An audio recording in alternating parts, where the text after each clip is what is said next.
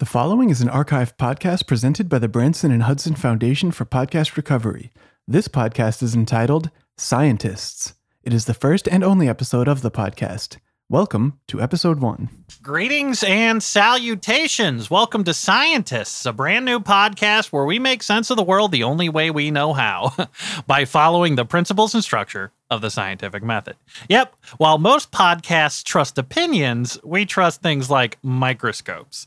Instead of the flying spaghetti monster, our God is math, and sometimes math's fun friend science. Yes, while some may be reading the Bible, our Bible is a calculator. Yeah. Some people are concerned with the Super Bowl, and we're more concerned with super num super numbers, supernovas. We're more concerned with supernovas. Some people watch TV shows like Sopranos and Euphoria, but us, we sing like Sopranos due to the euphoria after figuring out a complicated equation. So come with us on a journey through time and space with three of the world's foremost scientists in their field and feed your brain for a, a while. My name is Dr. Dollop Salv, and welcome everyone to Scientists. The first uh, uh, uh, co host I would like to introduce is my good friend, renowned in his field. Uh, everyone, please say hello to Professor Scoop Dresser. Scoop, how are you doing today? I'm doing great, Sal. Thanks for having me. And also joining us will be another co host. Um, uh, this is Dr. Benjamin Watts Updog. Uh, uh, Greetings, Earthling. uh, just kidding. I'm actually I'm a scientist, not an alien, and actually I don't even do any work with like space or aliens. or I- I'm worried we're having too much just a little fun. joke. We're getting started I wish here. we could do an episode with the alien. Imagine that. yeah, that you know, I'd have a lot of questions to ask ask an alien. I'd want to know, you know, what's what's up with You'd your have to do a thousand podcasts to get all your questions out for that guy. Oh I'm God, sure. it's You know, I'm famous for this, but I, I actually hypothesized using the scientific method that there might be aliens out there. A very impressive. That that prove you prove that something may be possible. That's very cool. Very, that's one step closer to knowing it may be true. Um, I, I don't want to get too off topic right at the beginning, so maybe we should go around the room and say who we are and what our credentials are to tell the listener at home why we are the most qualified people to tell them about science.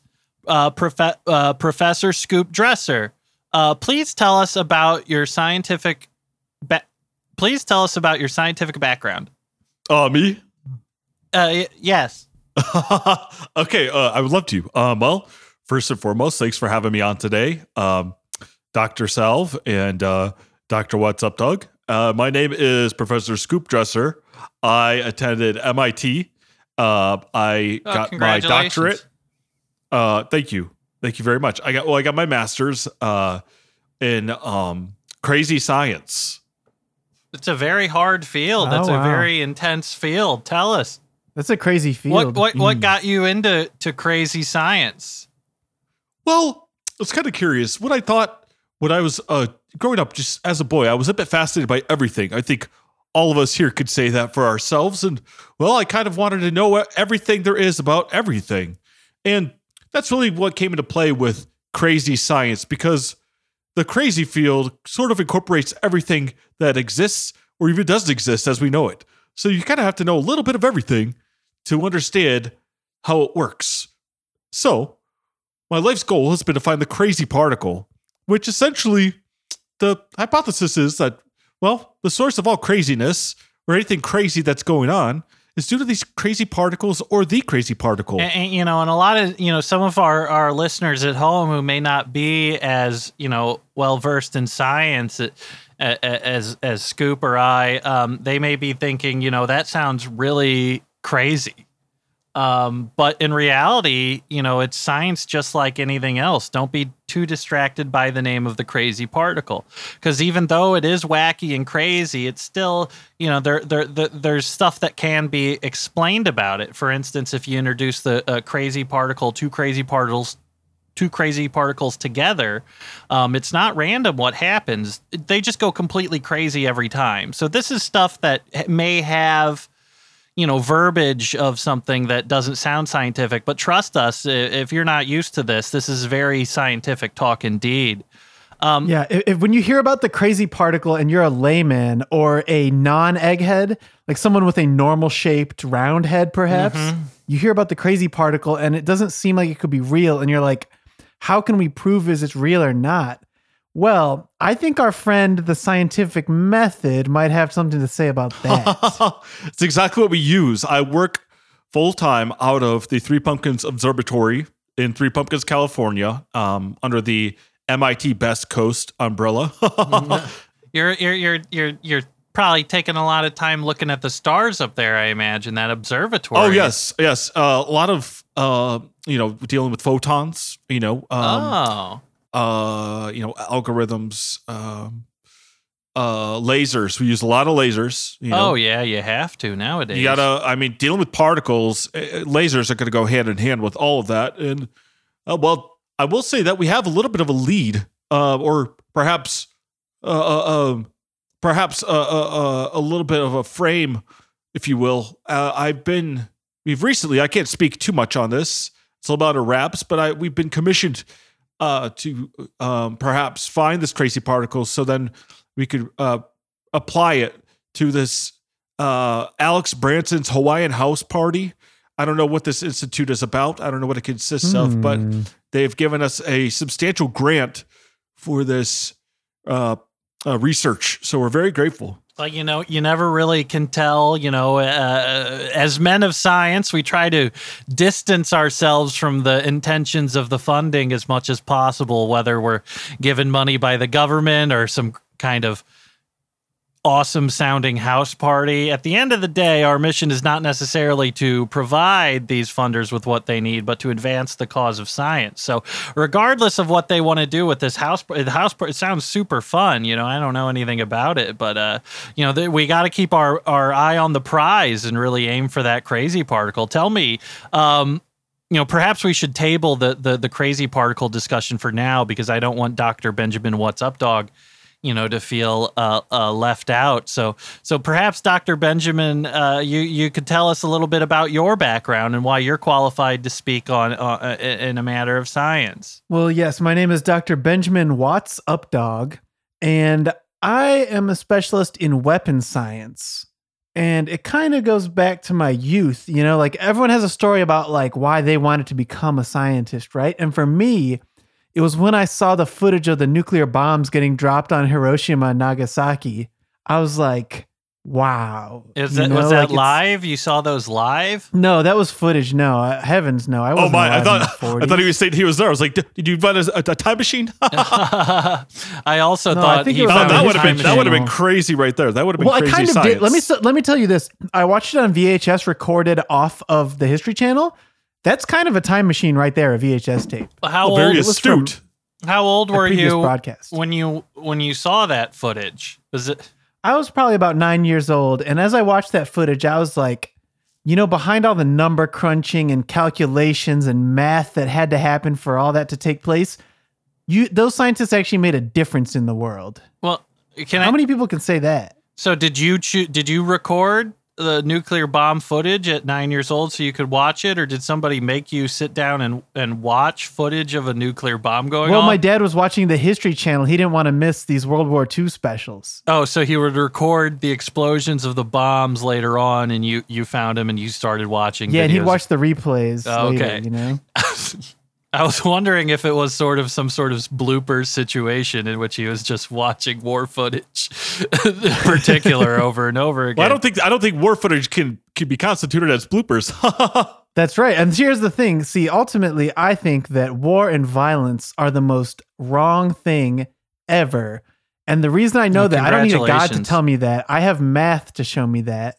I did the numbers, and it turns out with the scientific method that it's bad to be mean to other people and hurt them. No, I So didn't know science I could do that. figured though that when they dropped those bombs, it was such a powerful deterrent that people used less nuclear bombs.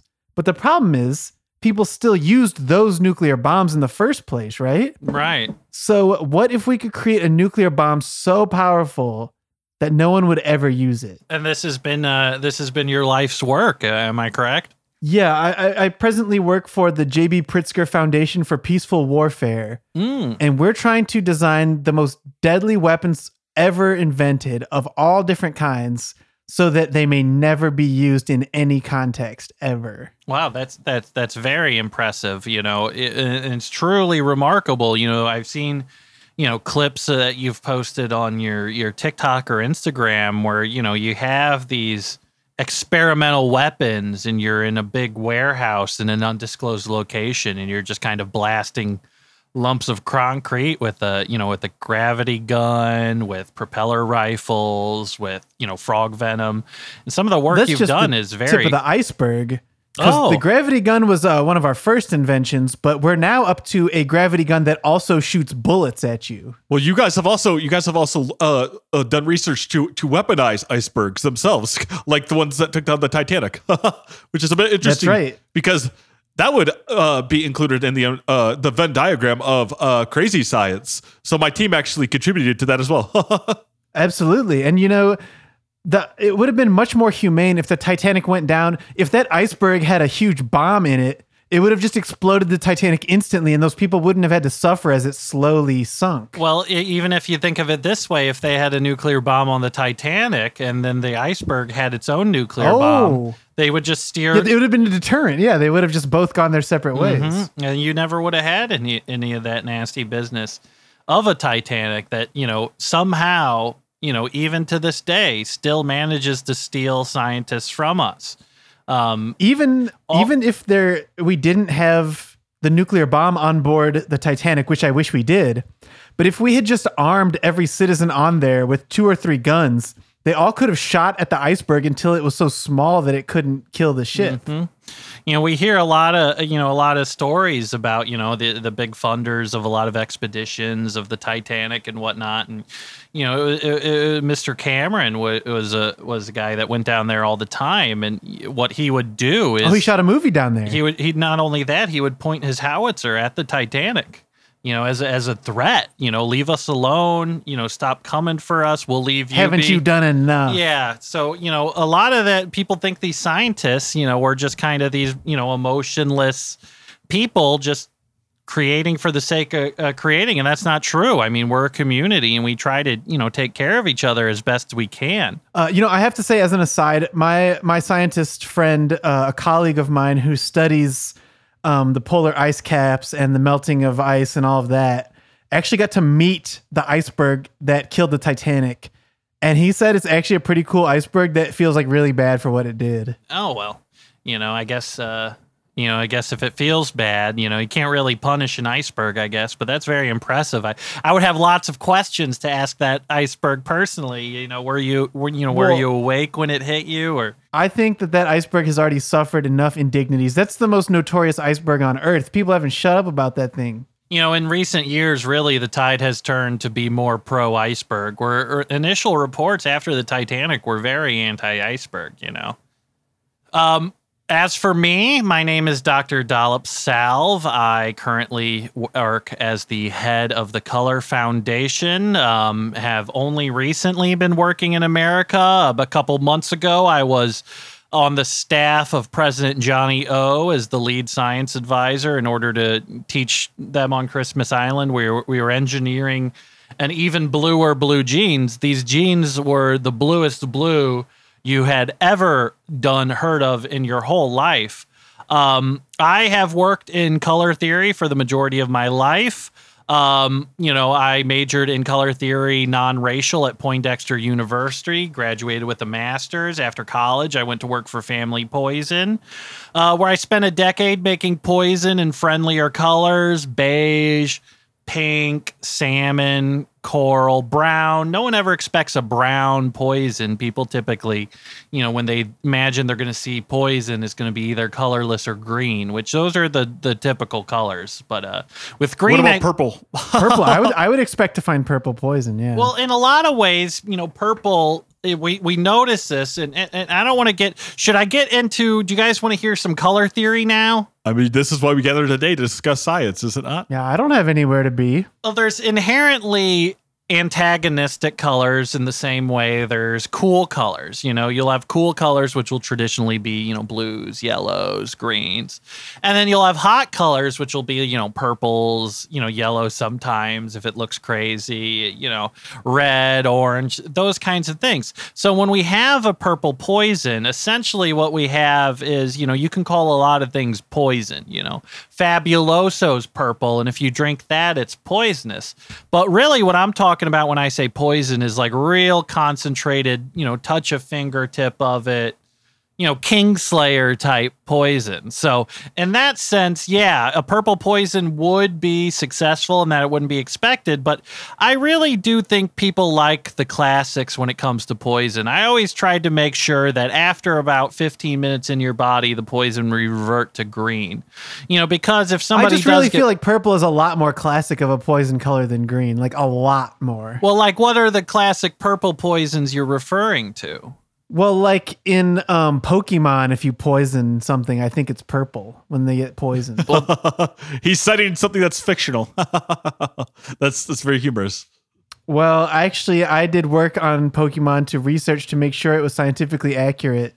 Um, and I, I assure you that the scientific method was applied to every attack in that game. Well, I, you know, I don't, I don't want to get too technical too early, but if you look at the dichromatism of a purple poison, you're going to see the metamerism is going to be completely off. When it's going to be achromatic, you're not going to have the poison harmony that you have in a lot of your green or colorless poisons. So, using tetrachromacy, if you're able to cast multiple lenses over it and you're able to view it you know in a uv wavelength through any kind of high functioning wavelength you're going to see that these poisons the color spin doesn't coordinate correctly so purple poisons at max only going to be 85% as successful as a green poison almost similar okay. to the way that uh, uh, uh, early bacteria in the earth's environment well, was mostly purple I think I can resolve this once and for all using the scientific device of the iPhone in my hand right now. I have used Google technology to Google the term purple poison, and the top result is purple poison cannabis strains. Purple poison is the simple combination of two of the most renowned sativas from the 1990s Purple Urkle X Tangerine Dreams and Durban Poison. Mm-hmm.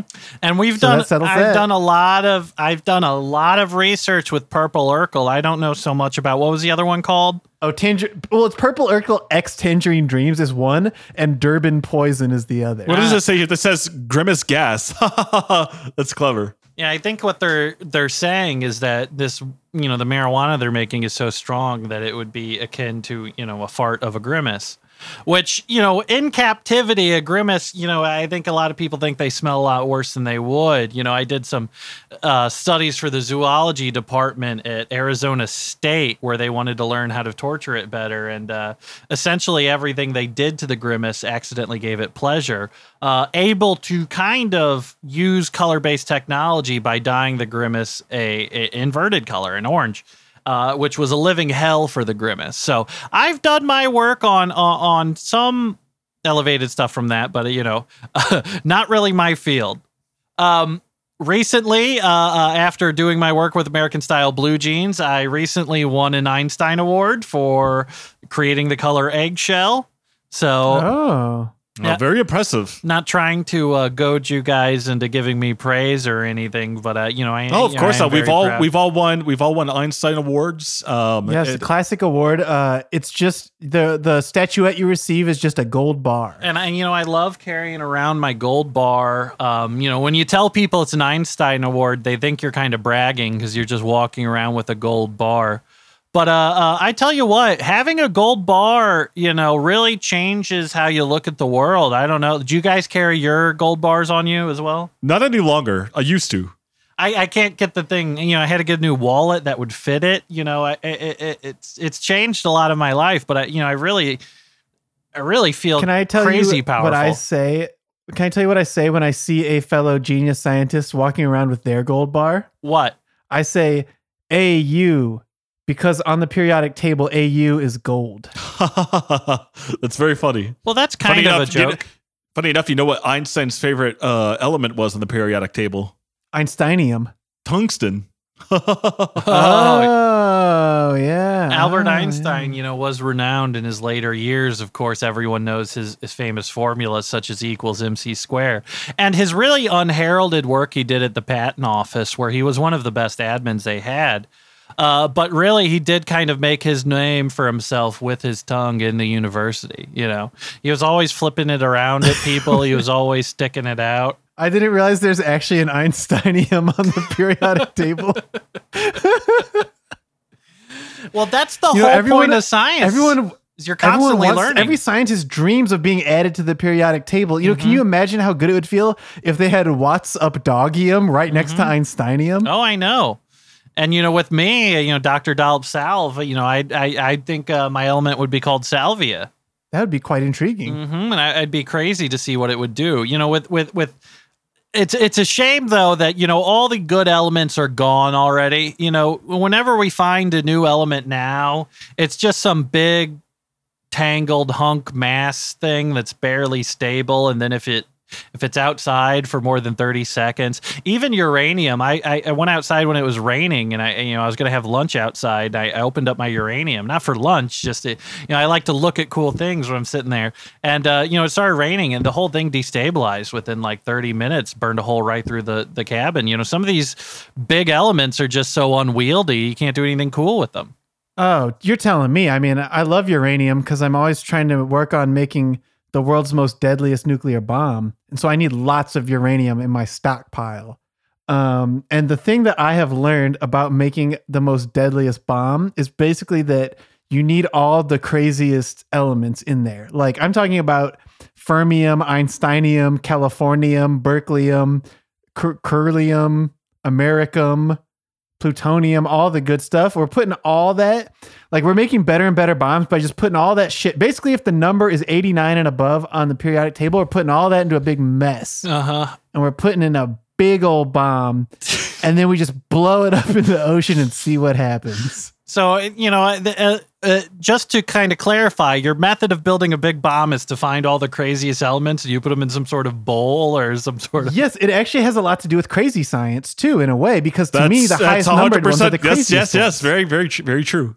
Tell us, That's tell us how crazy scientists could help us build a bomb, like te- and be as technical as possible, as So- technical as you possibly can. here's the thing. Here's the thing about crazy science. Uh, that's very quite crazy itself. Is you could find the craziest elements out there, and no matter how crazy they are, they still we still have not found the key to the, or the crazy particle itself. So a lot of them are giving us little hints and pieces, but they're not giving us a direct answer, which I love about science because science doesn't hold your hand. Yes, it's It all doesn't have- theoretical. it doesn't have artificial difficulty. You really have to figure it out for yourself. So with crazy science, you really want to take a mishmash of everything and kind of combine it in there and throw it in there. When you explode some of it, what happens? A new element is born. Is that the crazy particle? We don't know yet. That's what we're in search of. Oh, so, I know so- this is a much bigger picture thing to bring up, but I uh, talking about the crazy particle makes me want to explain this to ordinary non-scientists. That No, the- I say we should be very, as technical it as is- possible. It's quite easily explainable with the crazy scale. Okay, so the crazy scale is about a thousand different levels of crazy, and you can guess how that goes. is it from one to a It's quite- thousand? Well, they're labeled differently. They're not numbered. Uh, there's a thousand of them. Yes, it's a but it- logarithmic So it's a thousand words and no numbers. some of them might be phrases.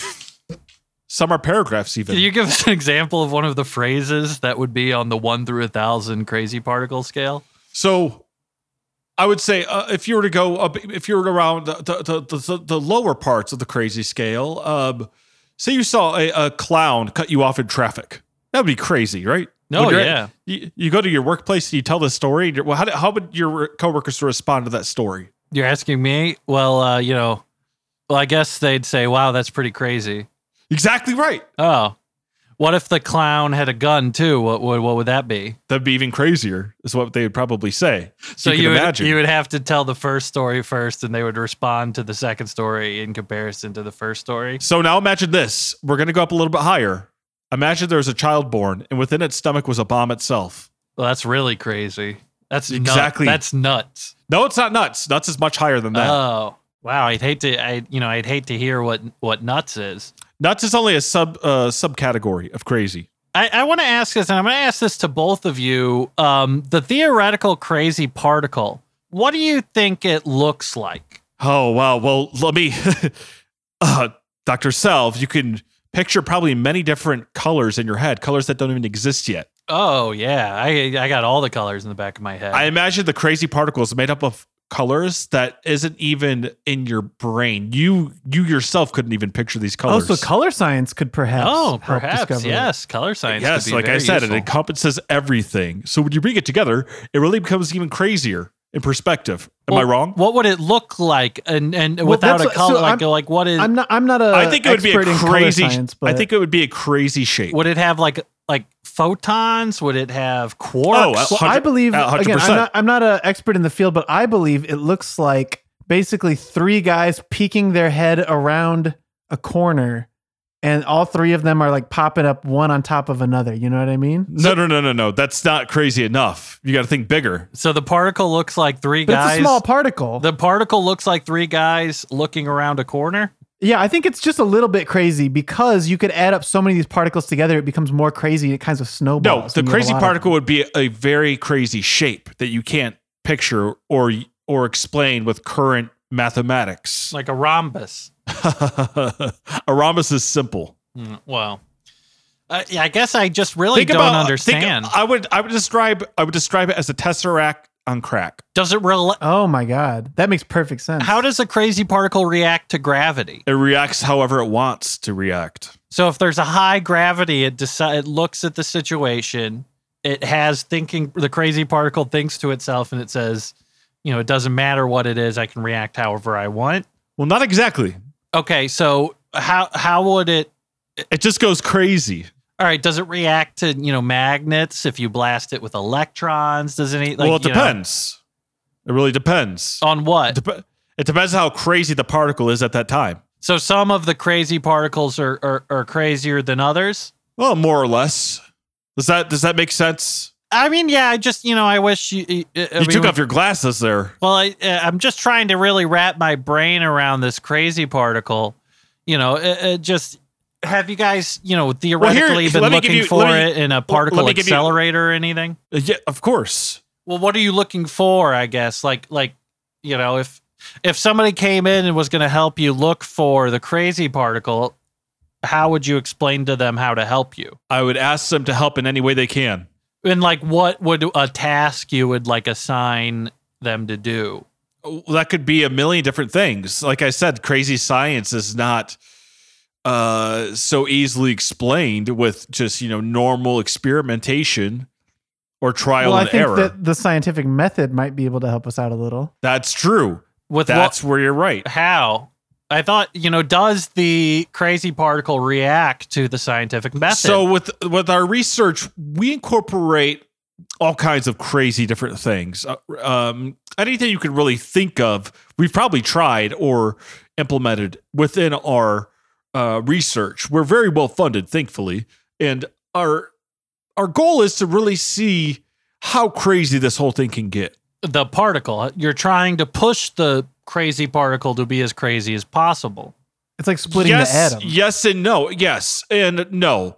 But uh correct. Now, if we do enough crazy stuff, that perhaps the crazy particle will reveal itself Hmm. or not. It would be in theory, you, some have argued that there could be a paradox here where the craziest thing the crazy particle could do is not do anything at all. Now that that would be crazy.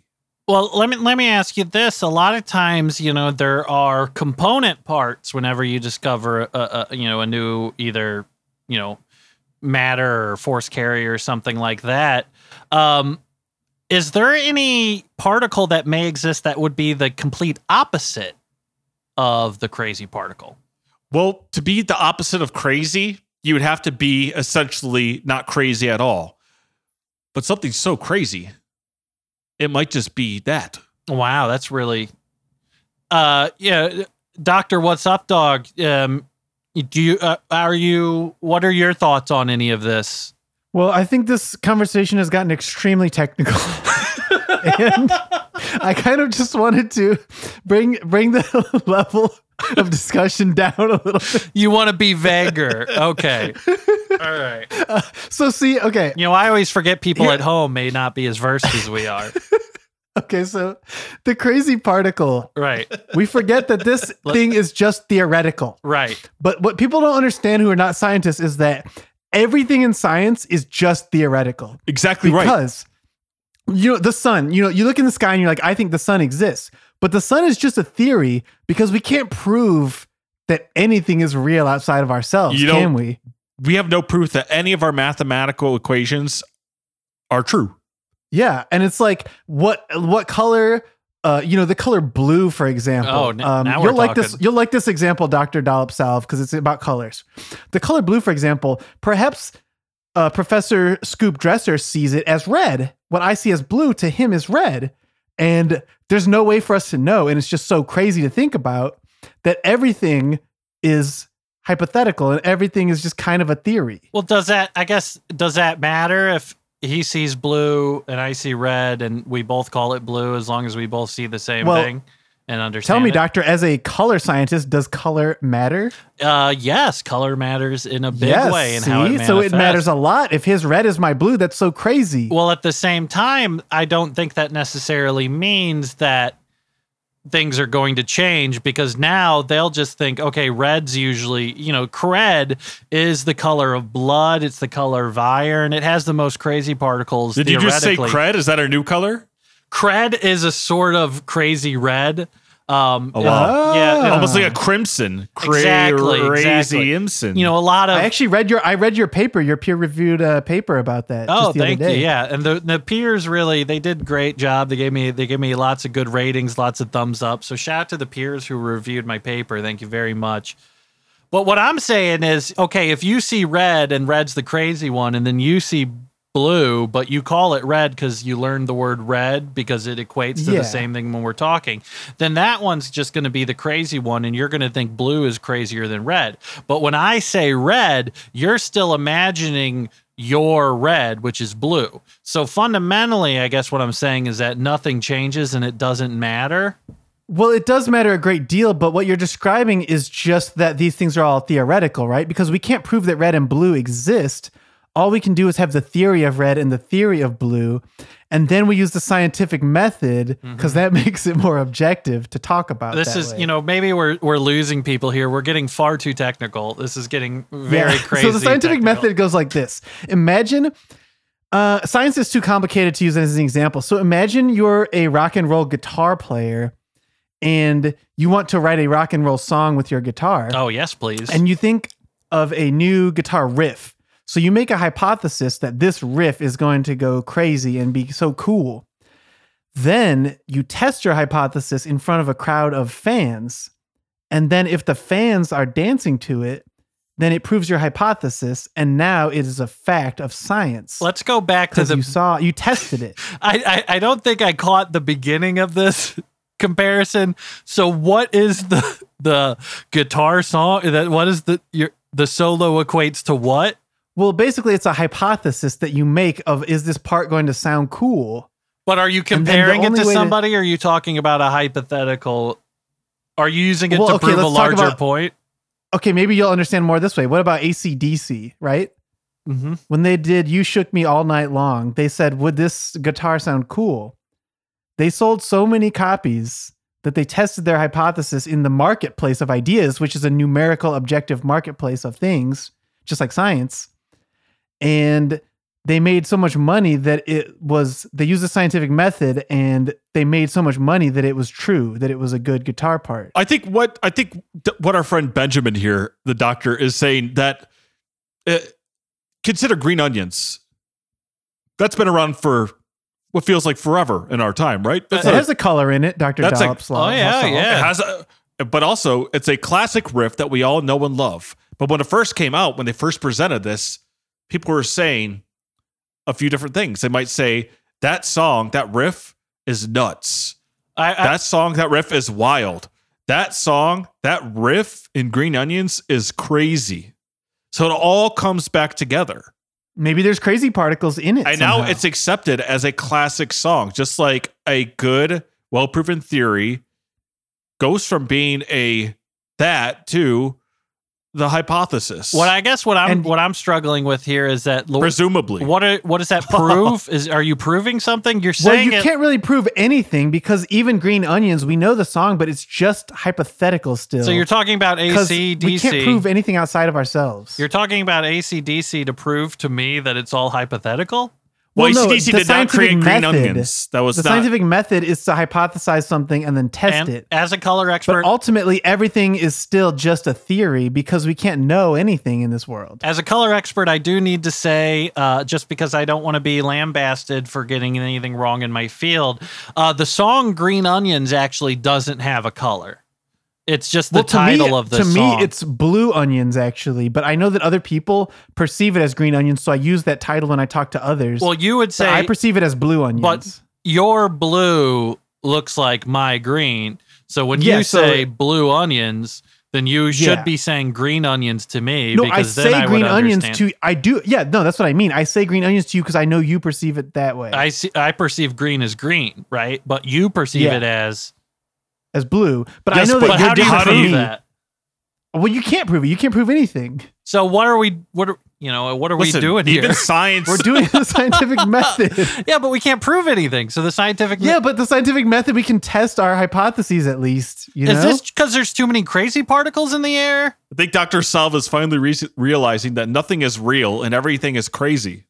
Uh, well, you know that's really what you know. Our, our you know people look up to scientists and they don't want them to. You know they don't want scientists to go on the news and tell everyone that nothing's real and everything's well, I crazy. can't prove that nothing is real. I can't prove anything. It might be that everything is real. Well, then if you can't prove anything, why? Are, what are we? What are we doing? Why are we? You know, we're all getting all this We're grant money. trying to discover the nature of reality through the scientific method. I feel like I feel like I can't make this any simpler. Uh, uh, you know, uh, okay. You know, maybe we should should move along. I'm, I'm you know, Okay, how about this? How about this? The nuclear bomb Is it another was comparison? the product of science. The nuclear bomb, no, this is a real bomb, the nuclear bomb. When they started dropping them everywhere and going crazy, those people all died because of the bomb, right? It's cause and effect. The bomb falls and the people explode right? and their skin melts off and everything. That's Okay. They We become all kinds of different colors. They spread out. the Their president energy of is converted. America, he had a hypothesis. if I drop this bomb on all these innocent people, all of them are going to die. And he tested his hypothesis and it worked. So what did it prove? It proved that the bomb hypothesis was correct, that it would kill the people that the bomb fell on. However, we also can't prove anything because we can't know anything outside of ourselves. So it didn't So prove the scientific anything. method did its job, but we can't really know for sure. But it was worth testing. So what you're telling we believe in the scientific method. And feel free to interrupt me and get as technical as you want.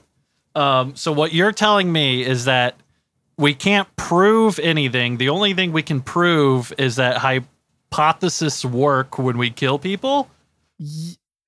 Well, basically, the scientific method is the only means we have through which to discover reality. So the scientific method isn't flawed. What's flawed is all these crazy particles in the atmosphere. Well, it's more like human perception. Well, we don't is know if the- but we don't we know don't if it's know. crazy particles or don't because they're just a theory. And so It's all right now there's a particle looking around around the doorway. Do, is, do they do crazy No, particles clump around doorways? I, am the crazy scientist here. I never agreed to the theory that it's three guys peeking around a quarter. That is not his field. But you can't prove it. We helped it. him with his project. but you can't prove it. I can't prove it, but it's not crazy enough to be true. Now, we also have any prove We don't. We have no. We have no proof that the crazy particle is flawed. There's no proof of that. The hypothesis is that it could be very well be perfect in this chaotic universe of ours. Yep. Yes, and math is the only thing that makes me think maybe something is real because every time I type in 9 squared in my graphing calculator, I receive back the answer 81. Every time it works the same way.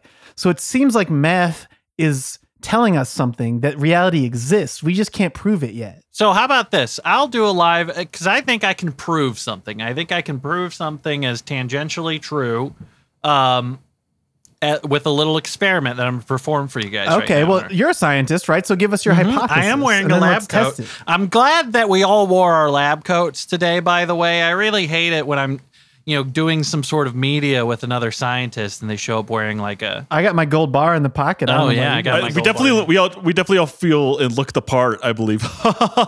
Though I will say, uh, Doctor Salv, you kind of dropped that voice. You sounded a bit like our, our our mentor at the beginning there. Oh, well, I think it's just nerves. Never really, you know, done a a, a a podcast really. So I think it's just nerves. You know, none of my jokes worked. You know, I tried to lighten it up, but I think you know, Like, I- So when you get nervous, me. you drop your accent. no. At Well, I think I think he was putting on. A, he was sounded like our mentor, Doctor Oh, Brainiac. he was sounding like a more day. of a nerd. Oh yes, I get it. well, you know, I quick shout out to Doctor Brainiac. Uh, you know, good luck in your fight against doofus disease. Um, really pulling for you. Um, you know, his two front teeth have grown to such enormous sizes, and I know it, it Yeah, bothers him the- personally. it's the only symptom of doofus disease, unfortunately. so yeah, so So doc- perhaps fortunately, because it's not fatal. Dr. Brainiac's still as smart as he was. You know, he's just got those two front teeth. You can't really take his science as seriously as you did before. All right, on to the experiment real quick. Um, so when I do my color science and when I work at the Color Foundation, essentially what's happening is I'm in a large lab room and I got hundreds of test tubes everywhere and I have liquids of every single color. So I brought two of the color liquids with me today. So this is my brown liquid. I'm pouring in the test tube here. I'm sorry, this is my blue liquid. I'm pouring in the test tube here. And then I have it my- might be my brown. if my yellow actually yeah i don't know i got a brown one i'll just stick it so i have yellow and i have blue. Now what do you think's going to happen if i pour both of these colors into the same test tube? I think it will explode because they're two different poisons. no. I think we're going to see a crazy color. well let's do it right here. I add a little blue add a little yellow and gentlemen we have green i hypothesized that these two colors would make green and it did Oh, you hypothesized it after you did the uh, experiment. That's well no i was i wasn't going to tell you guys what i thought was going to happen because i've already Oh, is that how we do science? We don't tell anyone our hypothesis. Uh, no, I've already. after This isn't my first time doing the experiment. I've done the experiment a bunch. I'm always up there, red and blue, purple. Uh, you know, yellow and red, orange. Like you name any color combination, I know how it When I go to the basketball court, I always, you know, sometimes I make it and sometimes I miss it. But afterward, I tell everyone that I hypothesized exactly what happened every time. well, that's true. I guess they get really mad at you for being so technical. Well, what I'm proving with this green liquid, right, is that this is real. I proved it, right? That's that's fact. Well, what did you prove? I prove that if you mix a blue liquid and a yellow liquid, it'll make a green liquid in a test tube of my lab. And he has he has some quite quite expensive beakers. Oh, these these are top flight beakers. I'm flush with cash. David Dong's given me as much money as I want. I'm flush with cash. I don't want to hire anybody else because I like being in a small lab and mixing my colors. So I can spend all the money. I have a Bunsen burner like you wouldn't believe. I tried putting my so gold David bar Thong to it. is is paying you insane amounts of money in order to prove that blue plus yellow makes green. I don't know what he's trying to prove. I'm not asking questions. I just have a lot of work in color theory ahead of me. He doesn't ask. He gives me a blank check. You know, one time at um, the Pritzker Foundation for Peaceful Warfare, while we're working on our, our nuclear bomb, we got a shipment of dead rats.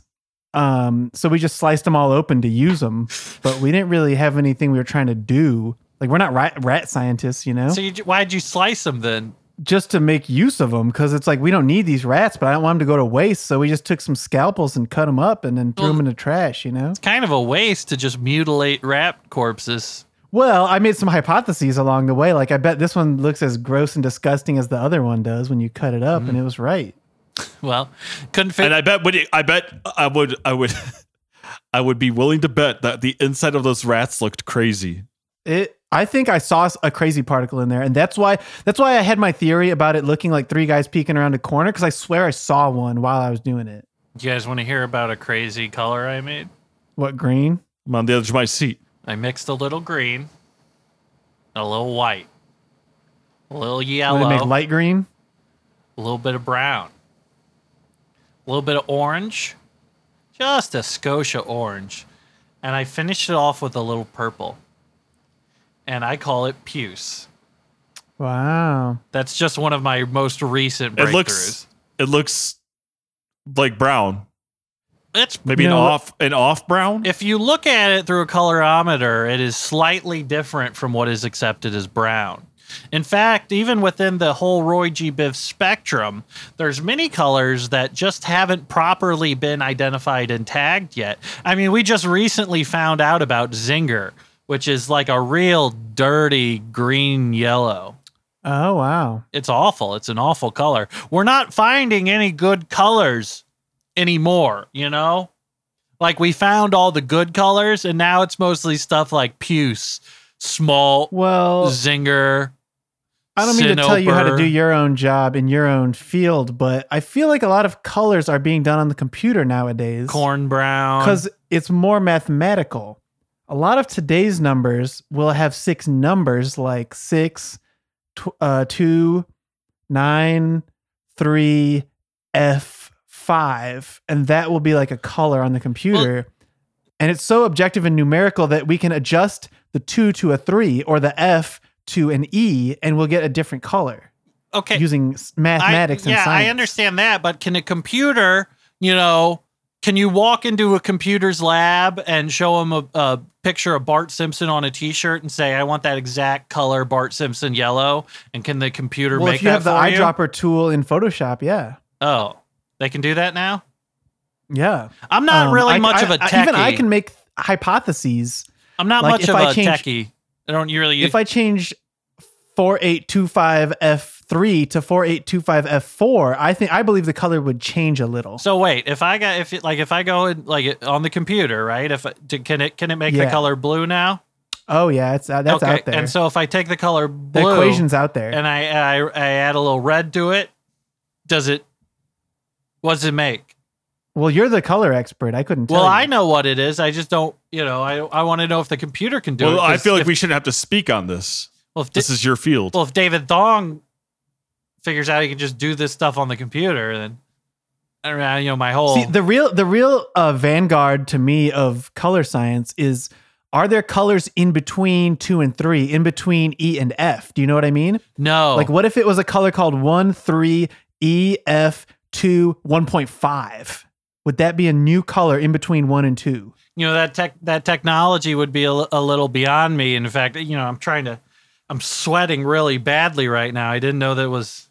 So yeah, I don't think it could do it. I don't think there's any way they could generate it. They couldn't do it. I don't think they could yeah, you probably need two test tubes to test that one. yeah, huh? usually, you know, within as a color expert, we like to stick within the color system, and as such, you know, it's mostly you know primary colors, sometimes ter- uh, secondary ones, and we'll mix those. But you know, it gets too dangerous to do it on computer. I think if you tried to do that on computer, it might explode. The computer might blow up.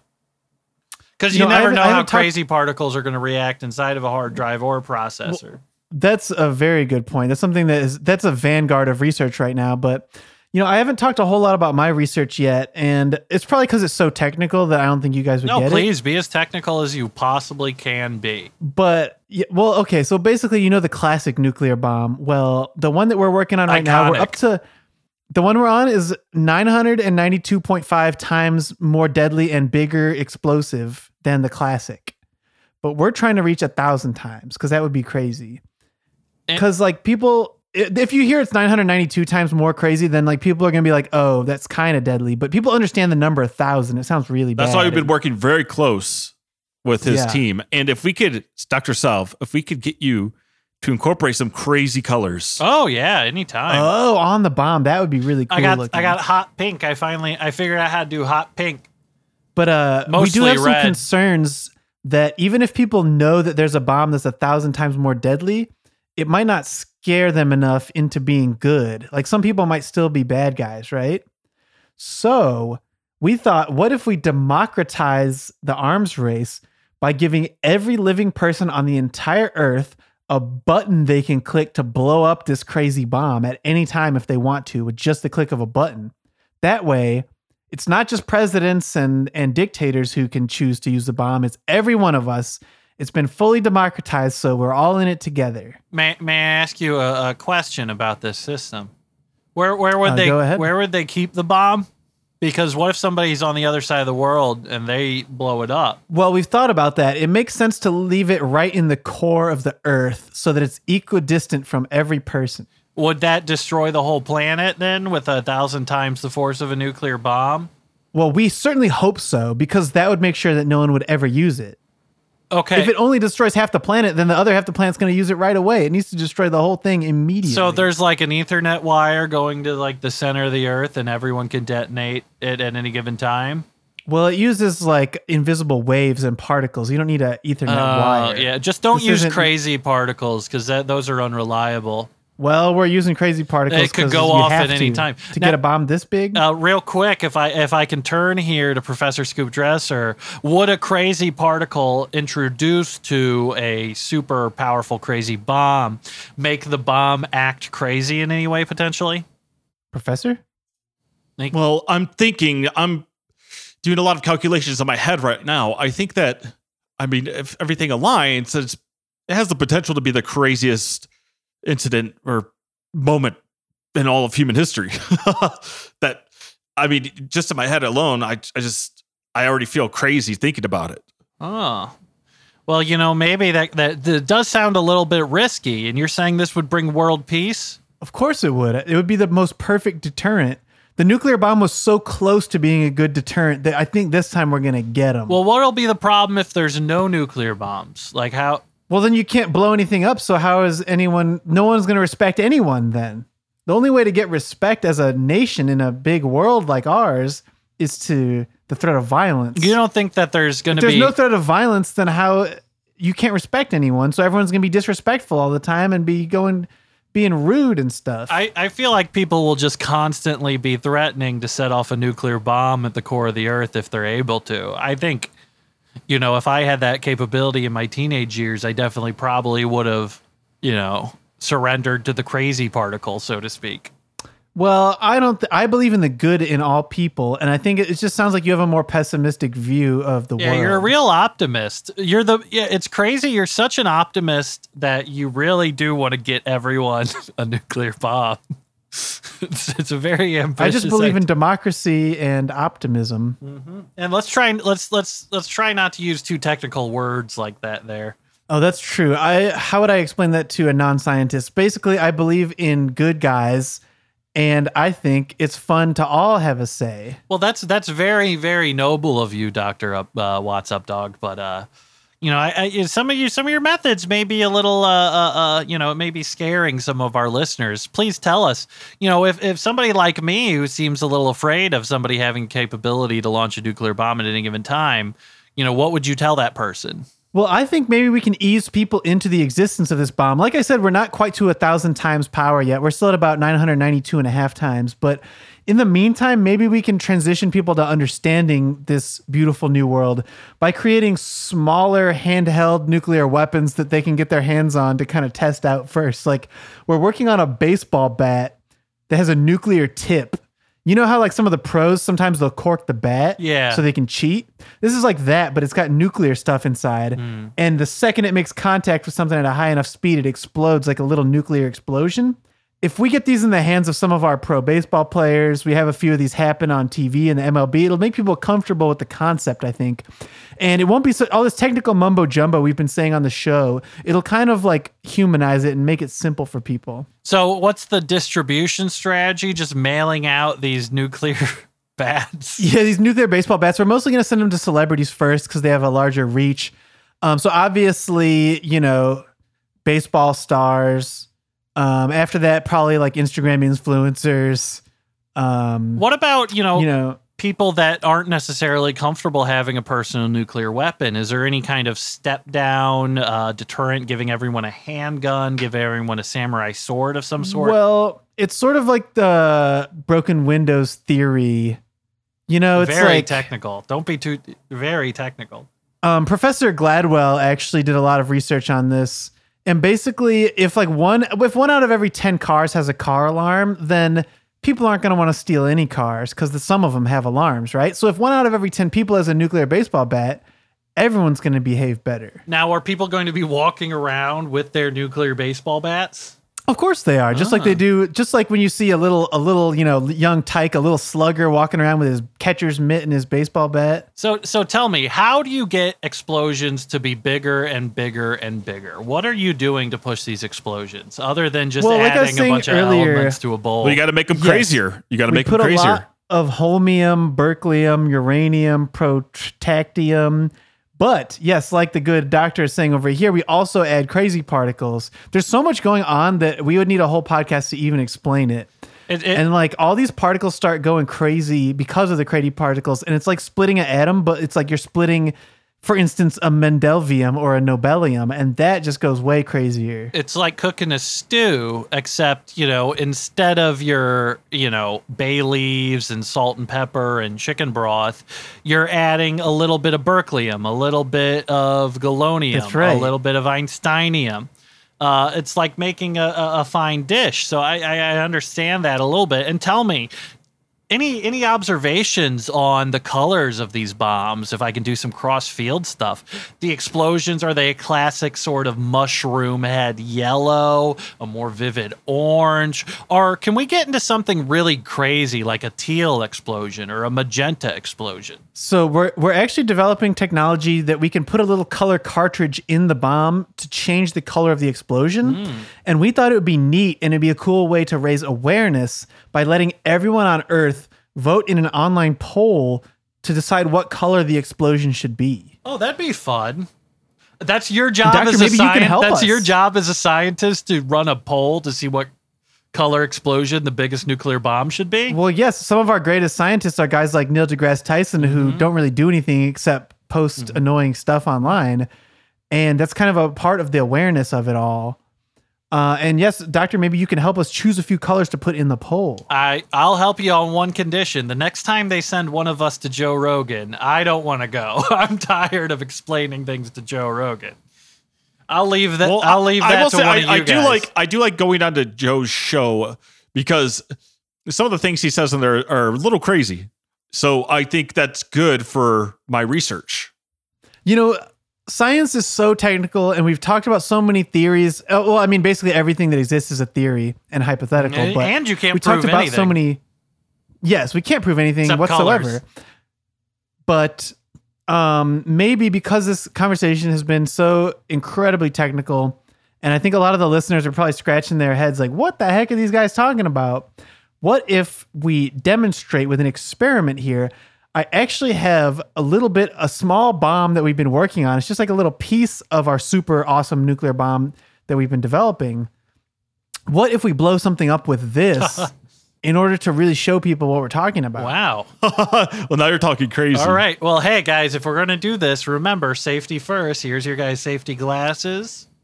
All Thank you very much. Remember to sit behind the glass. The the rays, the UV rays don't come through. Mm-hmm. And I'm wearing my lead cod piece, of course, to protect my genitalia from any of the UV rays and the crazy Now- particles. Uh, doctor, this is your lab, so what should I blow up in here? What would you like to see blow up? You you love colors so much. It's like I don't know if there's a certain color you want to see blow up everywhere. Well, uh, you know, what I was really hoping for is, um, you know, honestly, a lot lately I've been experimenting with Joker colors, uh, white, black, purple, and green. So anything you can get in kind of Joker colors, make it look somewhat like my van, I think would be pretty cool. Why don't we blow up my Joker van? sure, all right. Doctor, I'm will you do us the parked- honors? It's in the it's garage convenient over that you already you parked your van in the lab, which is going to be very convenient, so we don't have to go outside here. Yeah, It's, well, it's more of a warehouse, but you know, So this is just a little nuclear bomb. So it actually we blow it up with this this thing that has like a little lever and you push down on it, kind of like how you blow up dynamite. You know what I mm-hmm. mean? yeah. So let me get behind the glass here with you guys. Maybe we should all push down on it. Oh yeah, do you have any maybe white safety hats we could put on, or yellow style hard hats we can put on? Oh yeah, scientist hat. Safety first. I have knee pads on as well. All right. My hypothesis here is that the nuclear bomb will blow up the van just as we predicted. All right, we counted on three. Are you saying do we st- do we go on one or do we go on zero? And do we count down like three, two, one, or do we count down like three, 2.9, 2.8, Three, two, one. I 2.7? vote I, three, think- two, I one. think three, two, one would probably. A countdown Well, I'm just is saying we're skipping a lot of numbers in between. well, then. if we do ten, we're gonna be here forever. the numbers are implied. well, what if we count down from one, but we do one, 0.99999, 0.99998, I don't understand why we can't just blow up my Like Oh that. wait, I got an idea. We could speed it up and we could say three, two, one. Well, okay, we'll say 321, but 3 stands in for 0.00003, Sure, sure, Two sure, sure, stands in sure. for just push, the, just, push it, just push the plunger, man. and 1 stands in for 0.00001. Okay? Dr. Salv, just do it. just Okay. Just no, he's fighting me. Let me Point, push it. 0.00003. I'm trying to push it. He's fighting me. 0.00002. Just let's just do three, two, one, man. 0.00001. Oh, see, the hypothesis worked. It blew up the van, and here we are. We're perfectly fine.